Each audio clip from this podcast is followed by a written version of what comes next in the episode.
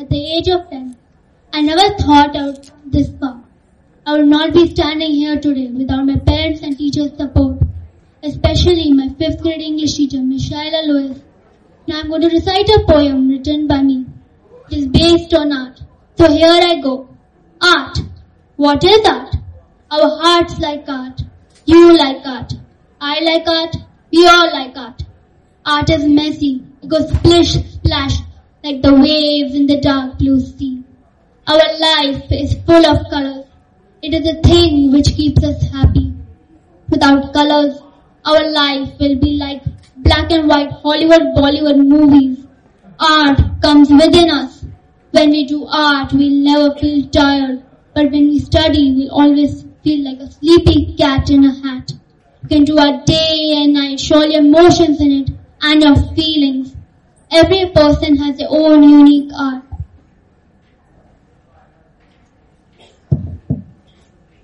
Art, art everywhere. God has made the world around us full of beautiful colors, like in birds and flowers, fruits and vegetables, and even us. Art, art everywhere. Our life is like a plain white canvas. Sprinkle color in your boring life and make it fun again.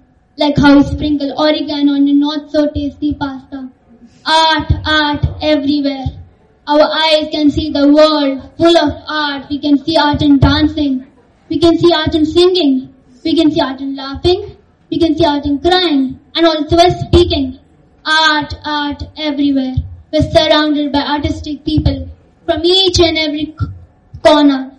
But art is an art. Physically challenged to art in some or the other way. Prisoners who do not have a good personality do really good art. They paint their life as a helpless person in prison. Art has no limit. Like the amazing bright blue sky. You can see art in future generations to come. A person is incomplete without art. Art can help you all immunize the immensely powerful walnut-shaped brains. Art, art everywhere. We have different types of art like abstract art, mosaic art, and art. The artistic artist is the only person who can understand the actual meaning of art. Using art, we can make a dull stone into a masterpiece, which can be put in your homes. Being an artist requires a lot of patience and hard work. When I become an published author, I had to do a lot of hard work. I had to think of stories to put in my ebook. Art, art everywhere. Art is fun. Art is the best. Art, art everywhere. Thank you.